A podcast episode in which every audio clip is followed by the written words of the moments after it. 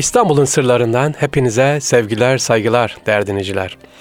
İstanbul'un sırlarında bu hafta efendim Temmuz ayının sonuna geliyoruz artık. Ağustos ayına başlayacağız. İnşallah İstanbul'la ilgili gezilerimiz güzel devam ediyordur. Ağustos ayında da gezebiliriz. Ee, sıcak ama sabah serininde çıkalım. Size dememiştim daha önceki programlarımızda. İstanbul'la özellikle gezerken sabah namazı sonrası gezebilirsiniz veya akşam namazı sonrası serinliğinde de gezebilirsiniz. Özellikle İstanbul'u sabahın o serin saatlerinde efendim sessiz ve sakin yine akşamında özellikle ışıklar altında İstanbul'u gezebilirsiniz. Efendim bu hafta yolumuz Galata'ya düştü. Galata Caddesi'nden geçerken Galata'da bir merdiven gördüm böyle döneyen farklı bir merdiven. Nedir bu merdivenlerde? Şöyle baktığımız zaman Galata'da komando merdivenleri ya da kamando merdivenleri Kamando merdivenler İstanbul'un Galata semtindeki Bankalar Caddesi ile Banker Sokağı'nı birleştiren farklı bir üsluplu, Art Nouveau üsluplu bir merdiven efendim. Bu merdiven elbette bir mimari özelliği ve sanat değeri var. Fakat bu merdiveni yaptıran ailenin hayatı oldukça ilginç, dramatik ve hüzünlü. Neden derseniz eğer İstanbul'un modernleşmesine çok önemli katkıları olan bir aile, Kamando ailesi ilk önce İspanya'daki Engilizasyondan kaçarak Önce Venedik'e ardından da İstanbul'a geliyorlar. Uzun yıllar Osmanlı'da yaşıyorlar. Daha sonra ise Cumhuriyet döneminde İstanbul'un ayrılıp Paris'e yerleşiyorlar. Ailenin son fertleri.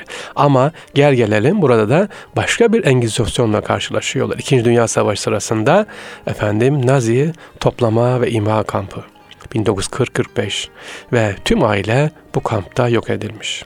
Evet işte merak edenler için böyle yolunuz düşerse Galata'dan giderken bu merdivenin hüzünlü hikayesini bakabilirsiniz efendim. Osmanlı döneminde yabancıya ilk gayrimenkul satışının yapıldığı kişidir Kamando ailesi. Kamando ailesi Osmanlı döneminde o kadar itibar görüyordu ki daha önce yabancıya gayrimenkul satışı yapılmazken bu aileye gayrimenkul satışı yapılıyor. 1850 yıllarda yapılan merdivenler bölgenin en önemli banker ailelerden biri. Abraham Salomon Kamando efendim. O zamanlar Banker Sokağı denen bu sokak Kamondo ailesi İstanbul'da yaşamış ve buraya e, sefaret Yahudilerinden yerleşmiş olan biriydi. İstanbul'un modernleşmesine katkıları önemli demiştik. E, kendiler efendim. Buraya İstanbul'da neler yapmışlar özellikle? Modern bankacının kuruluşunda çalışma yapmışlar. Şehrin altyapısının modernleşmesinde e, ve modern eğitim kurumu oluşmasında rol almışlar bu aile. 19. yüzyılda Avrupa şehirleri gibi İstanbul'un da şehirleşmesi noktasında e, çalışma yapmış. Komando merdiven özelliği nedir? Şu anda komando merdivenlerine bakarsanız böyle sağdan ve soldan çıkıştı e, bir çiçek şeklinde yapılmış komando merdivenleri. Hemen dediğim gibi bankalar sokağından girdiğiniz zaman görebilirsiniz. Komando merdivenleri Art Nouveau stilinde inşa edilmiş. 20. yüzyılın başında etkili olmuş bu sanat akımı. Efendim kıvrıla kıvrıla gidiyor. İki girişi bulunuyor bu merdivenler. Orta kısımlarda birleşerek tekrar ikiye ayrılıyor. Ve orta kısımlarında da ne var? Çiçekler var böyle. Ee, bu komando ailesi sevgili dinleyiciler önde Abraham Solomon komando ilk belediye olan 6. dairenin kuruluşunda görev aldığı için kendisi hayatını yitirince o dönemde devlet töreniyle bugün Hasköy'deki mezarlığa defnediliyor. Evet Hasköy'de böyle giderseniz yani 15 Temmuz Köprüsü'nden Halıcıoğlu'na doğru gelirken sevgili dinleyiciler sağ tarafta büyükçe bir mezar görürsünüz. Daha doğrusu mezar olduğunu bilmezsiniz de ev gibi taş ev gibi görünür. Aslında o komando ailesinin mezarıdır efendim. Evet orası. Karaköy Bankalar Caddesi'ndeki merdivenlere Türkiye Yahudi Hahambaşı'nın katımıyla e, düzenlenen bir törene de plaket çakılmış. Bu plakette görebilirsiniz. İşte bu anıt mezar Hasköy'deki de Komando ailesinin. Bu İstanbul'a neler yaptı dersek Kasımpaşa'daki Kuzey Deniz Saha Komutanlığı, Galata Rezidansı, Serdar Ekrem Sokak'taki Komando Hanı, Meşruiyet Caddesi'ndeki Büyük Adahan, Karaköy'de Saatçi Han, Latif Han, Lacivert Han, Yakut Han, Kuyumcular Han, Lüleci Han, Gül Han ve Bankalar Caddesi'ndeki komando merdivenleri şu ana kadar bu ailenin İstanbul'a yaptırdıkları efendim eserlerden birkaçı. Evet, niye anlattık bunu size? Bir ibretlik hikayesi İspanya'dan kaçıyor, İstanbul'a geliyor, İstanbul'dan Fransa'ya gidiyor ama Hitler'in zulmünden kurtulamıyor bu aile. Komando merdivene dedik. Yolunuz düşerse merdivene şöyle bir bakın ve bu hikayemizi unutmayın efendim. İstanbul'un sırları devam ediyor.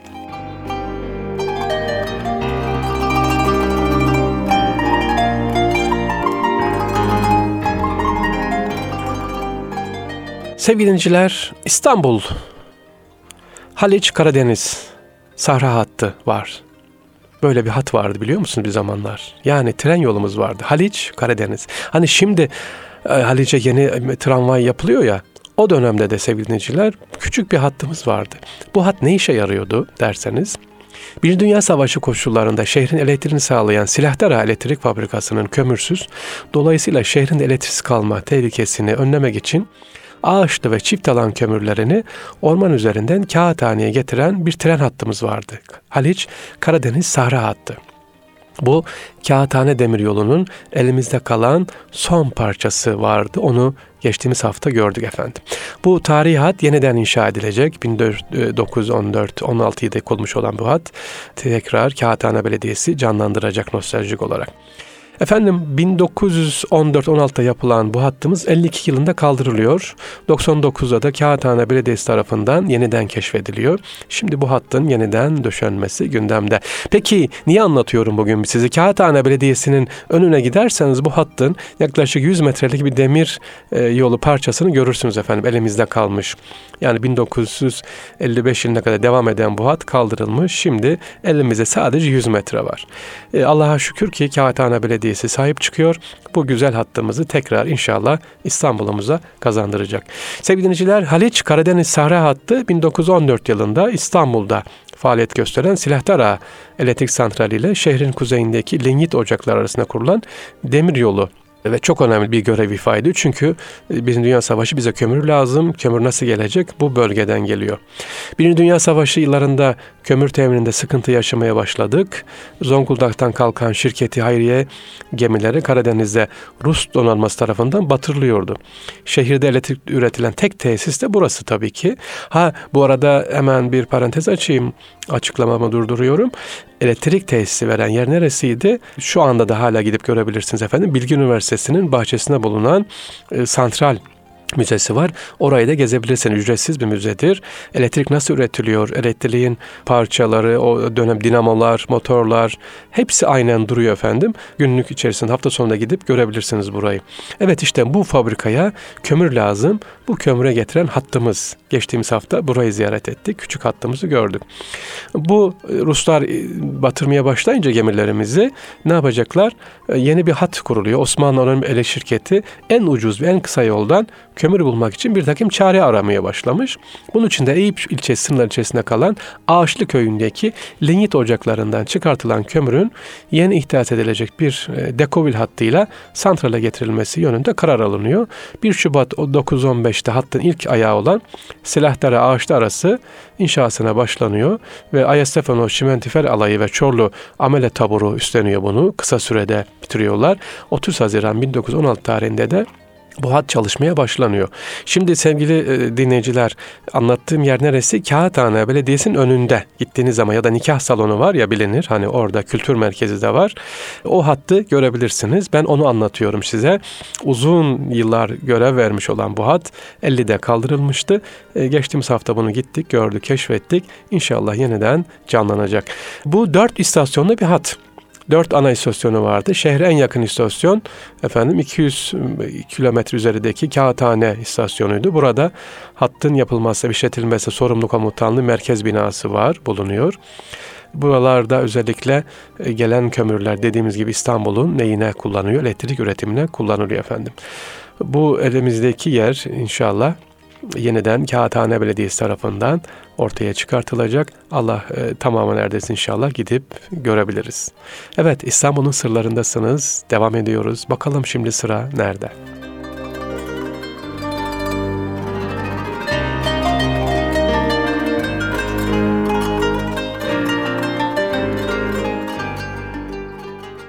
Sevgili dinleyiciler, Obama vardı biliyorsunuz Amerika Devlet Başkanı. Obama 233 yıl sonra başkan oldu. Evet bir köle, geçmişi, ailesi köleydi. Kölelikten başkanlığa 233 yıl sonra geldi. Peki Osmanlı Devleti'nde bir köle sadrazam olabilir mi? Ne zaman sadrazam olacak? Böyle 30 yıl, 300 yıl bekleyecek mi? Bakın kölelikten sadrazamlığa geçen kim var? Efendim Osmanlı Devleti'ni tanımak için bugün harıl harıl yabancı ülke bilim adamlarımız çalışıyor. Arayıp buluyorlar. 600 yıllık devlet yönetimi tecrübesini keşfetmeye uğraşıyorlar. Amerika Birleşik Devletleri'nin kuruluş tarihi 4 Temmuz 1776 ve kurulduğu tarihten beri sadece bir kez zenci bir başkan seçildi. O da 20 Ocak 2009 yani tam 233 yıl sonra. Peki Osmanlı'da bir kölenin sadrazam olduğunu biliyor muydunuz? Bir kölenin padişah yerine hacca gittiğini, evet harem gibi önemli bir kurumun ona teslim edildiğini, hazinenin korunması ve şehzadelerin eğitimi başta olmak üzere en önemli görevlerin onlara verildiğini biliyor muyuz? Bugün yolumuz efendim Mesih Mehmet Paşa caminin avlusuna gitti. Mesih Mehmet Paşa nerede? Fatih ilçesi Koyunbaba Parkı'nın tam karşısında. Hırkayı Şerif caminin olduğu yerde. Evet, Hırkay Şerif Camii'ne girdiniz. Hemen oradan çıkın. Mesih Mehmet Paşa Camii var. Çok güzel de bir çeşmesi var tavsiye ederim. Şimdi gerçi restorasyona, restorasyona girdi. Onun bahçesinde açık bir türbe var efendim. Açık bir türbe. Evet o kim? Mesih Mehmet Paşa. Mesih Mehmet Paşa önce hazine başı oluyor. Ee, devşirme olarak dediğimiz gibi küçük yaşta Endorun'a geliyor. Sarayda aka olarak görev yapıyor. Hazinedar başı görev yapmaktayken Ekim 1574'te Hüseyin Paşa'nın yerine Mısır Beylerbeyi olarak Mısır'a gidiyor. Bakın köle köle olarak gelmiş. Mesih Mehmet Paşa Mısır Beylerbeyi görevinden sonra buraya efendim 1579'da İstanbul'a çağrılıyor ve ikinci vezir olarak Kubbealtı Vezirliği görevi veriliyor. Daha sonra ise sadrazam oluyor Mesih Mehmet Paşa. Kimin sadrazam oluyor o dönemde? İran seferi Serdar Ekrem olarak padişahın yerine Osman Paşa'nın yerine sadrazam oluyor efendim. Kendisi Sultan 3. Murat döneminde sadrazam oluyor. Mesih Mehmet Paşa ama burada çok önemli bir cevap var efendim. Sadrazam olarak padişahın ve saray özellikle yapılan dedikoduların, entrikaların devlet ve hükümet işlerine karışmasına önlemek istiyor kendisi. 1586 yıllarında sadrazamın isteklerini karşılayamayan Reisül Küttab Hamza Efendi padişah tarafından azin istiyor efendim. Fakat Sultan 3. Murat sadrazamın bu isteğini reddediyor. Bunun üzerine Mesih Mehmet Paşa istiklali olmayan vezir azam iş göremez diyerek dört ay kadar kaldığı sadrazamlıktan istifa ediyor. İşte sadrazamlık görevinde idareli vakur ve ciddiyetin önemli. Dört ay kadar kalıyor ama diyor ki benim istediğim yapılmıyorsa bu entrikalar yine devam edecekse sadrazamlığımı görevi ben makam için buraya gelmedim diyor Mesih Mehmet Paşa. Evet bugün gittiğiniz zaman Mesih Mehmet Paşa'nın o avlusunda görün e, açık bir türbesi vardır. Kendisi ne yapıyor? Ben diyor makam için gelmedim. Hizmet için geldim. Yapılmıyorsa istifa ediyor. İstifasından sonra Mesih Mehmet Paşa emekliye ayrılıyor. Başka bir devlet işi ve e, görev verilmiyor. Kendisi 1592'de İstanbul'da vefat ediyor. Fatih ilçemizdeki Kırkay Şerif Camii yakında olan Mesih Mehmet Paşa Camii'nin üstü açık türbesine defnediliyor efendim. Burada şadırvan var, açık bir şadırvan var. E, türbesi de burada. Türbenin arkasında şadırvan ve tuvaletler var. Şimdi diyebilirsiniz ki türbenin arkasında şadırvan ve tuvaletler var hocam. Niye? Ha hikmetini bunu söyleyelim. Mesih Mehmet Paşa Camii'ne gittiğiniz zaman türbenin arkasında açık çadırvanı sağ tarafında tür, e, tuvaletleri görürsünüz. Geldiğim yeri unutmuyorum diyor. Vasiyeti üzerine bu şekilde yapılıyor.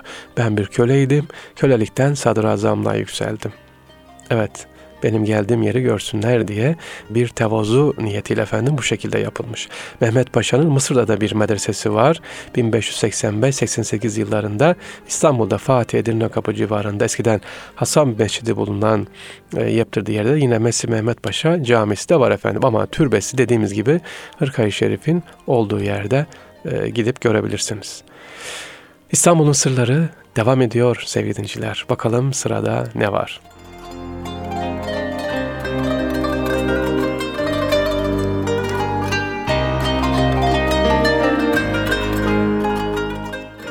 Sevgili dinleyiciler, İstanbul'da Hırkayı Şerif var biliyorsunuz. Bir Hırkayı Şerif Camii var.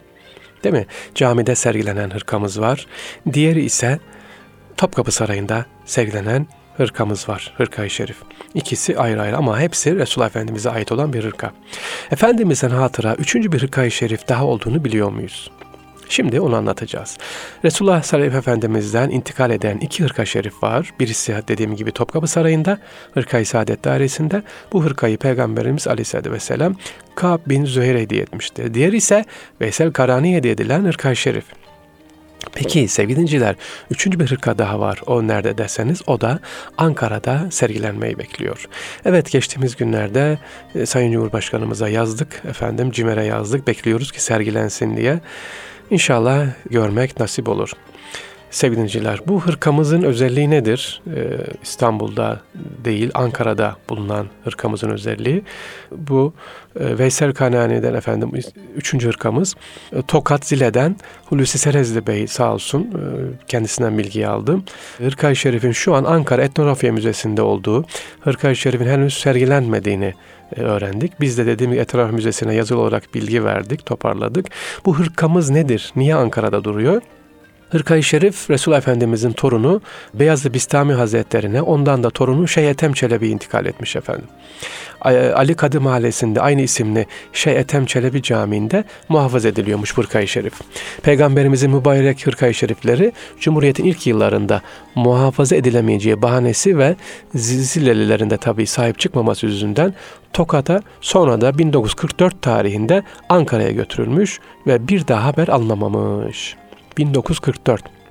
Ve yıllarca bu e, sevgili e, Hulusi Bey arıyor, buluyor, hırkayı buluyor. E, efendim hırka nerede? Müzede duruyor, Etnografya Müzesi'nde. Ankara Etnografya Müzesi'nde bu hırkamız var, görülebiliyor. Özellikle üzerinde ne yazmışlar? Kumaşın omuzlardan ikiye katlanıp uzun hırkanın kolları bol, baştan geçilir. Kumaşı dar olduğundan yanlarına kol attan ek konulmuştur diyor. Sade, kaba, mavi küçük kareli pamuklu hırkanın bezi karelerin her birinin içine batırıp çıkan düz iplik dikişiyle astara dikilmiş ve iplik hafifçe çekilip kumaş kabarık görünür diye yazıyor üzerinde. Krem renginin kalın bez ayrıca ipliklerle dikilerek üzerine muntazam şekiller işlenmiş diyor. Ee, şimdi sevgilinciler e, araştırıyoruz. Bu hırkamız tekrar İstanbul'a gelsin istiyoruz. Ee, diğer hırkalar bile sergilensin veya Ankara'da ziyarete açılsın istiyoruz. Bakalım ne zaman göreceğiz Hırkay Şerif'i? Evet İstanbul'da değil Ankara'da da bir Hırkay Şerif olduğunu unutmayın. Sevgili Ankaralılar sıra sizde. Hadi bakalım Etnografya Müzesi'ne gidin. Bu Hırkay Şerif'i bulun bakalım. Var mı? Fotoğrafını da bize çekin. Çok seviniriz eğer bulup gönderirseniz. İstanbul'un sırları devam ediyor sevgili dinleyiciler. Bakalım sırada ne var?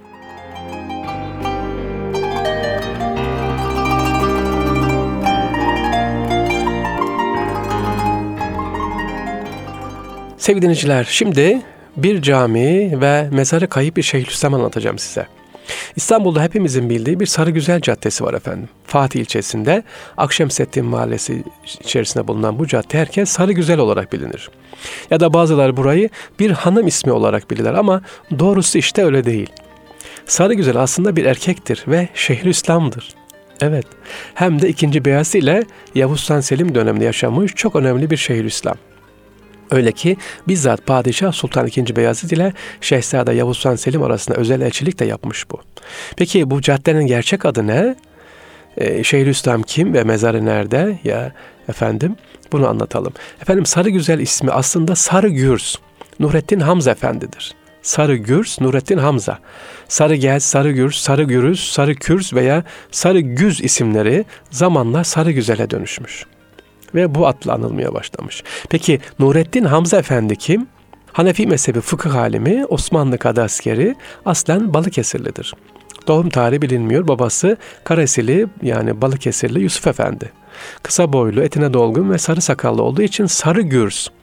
Dini İslam'a hizmetlerinden dolayı da Nurettin lakabı verilmiş efendim. 1521 senesinde İstanbul'da vefat ediyor. Fatih'te Yayla Kambur Mustafa Camii yakınlarındaki mektebin bahçesine defnediliyor. Efendim bu Sarı Gürs ya da şimdiki sokağın adıyla Sarı Güzel Caddesi verilen bu zat iki padişah arasında elçilik yapıyor efendim. Sultan Yıldırım Beyazıt Medresesi'ne daha sonra Edirne Darül Hadis Medresesi'nde eğitim veren, müderris olan kendisi İstanbul kadınına tayin ediliyor 2. Beyazıt döneminde. Bu vazifesi esnasında Sultan Beyazıt Veli tarafından Şehzade Selim'e gönderiliyor. Şehzade Selim Trabzon valiliğini taht şehri İstanbul uzak bularak Hurmeli'de Serhat boylarında bir sancak verilmesini istemişti. Sarıgüz Molla Nurettin Efendi, Padişah Beyazıveli ile Şehzade Yavuz arasında anlaşmaya sağlanmasını ve Rumeli'de sancak verilmesini temin etti. Bilahare Şehzade Selim de davet edilip İstanbul'da Osmanlı padişahı oldu. İşte Yavuz Han Selim Han'ın padişah olmasından sonra 1513 senesinde Anadolu 1515 senesinde Rumeli Kadasker oldu. Bu Sarıgürs dediğimiz zat efendim. Kadaskerlikten ayrılıp sahne semani yani Fatih medreselerine e, devam ediyor ve vefatından bir müddet önce emekliliğe ayrılıyor. 1521 senesinde vefat ediyor. Bu Yayla Kambur Camii'nde de bugünkü Fatih ilçemizdeki caminin de avlusuna defnediliyor. Peki bir yer daha oldu. E, mezarın olduğu cami ne oldu? Sonra yandı. Bu Yayla Kamburu Camii, Kambur Mustafa Camii adıyla biliniyor. İskender Paşa Mahallesi, Sofular Caddesi üzerindeki bu cami. Cami üç defa Bağdat valisi olan ve 1665 yılında vefat eden Kambur Mustafa tarafından yaptırılıyor. Üzerinde Bizans devrinden kalma büyük bir sarnıç var. Kareye yakın bir planda yontmak teşten yapılmış bir cami. Uzun yıllar yandığı için efendim daha sonra e, halkın da desteğiyle camimiz yapılıyor. Fakat Şeyhülislam Nurettin Hamza'nın da mezarı bu yangın esasında kaybolmuş. Şu anda gittiğiniz zaman Yayla e, Kamburu Camii'ne, Mustafa Kamburu Camii'ne mezarı sevgili dinleyiciler göremiyorsunuz. Evet şükür mezar kayboldu ama camimiz altta. O zaman bir sevgili Fatihliler bir düzeltme yapalım. İstanbul'un sırlarında Sarı Güzel Caddesi aslında bir hanım ismi değil, Sarı Gürz aslında e, adında bir Şeyhülislam'ın ismi efendim. Evet, Sarı Gürz aslında onun ismi. İsmi neydir gerçek ismi? Nurettin Hamza Efendi. Nurettin Hamza Efendi'nin adı Sarıgürz sonra da Sarı Güzel olarak ne yapmış? Günümüze kadar gelmiş. İstanbul'un sırlarında İstanbul'u şöyle bir dolaştık sevgili dinleyiciler. Rabbim İstanbul'u sevmeyi, sahip çıkmayı hepimize nasip etsin efendim. Allah'a emanet olunuz. Kolay gelsin.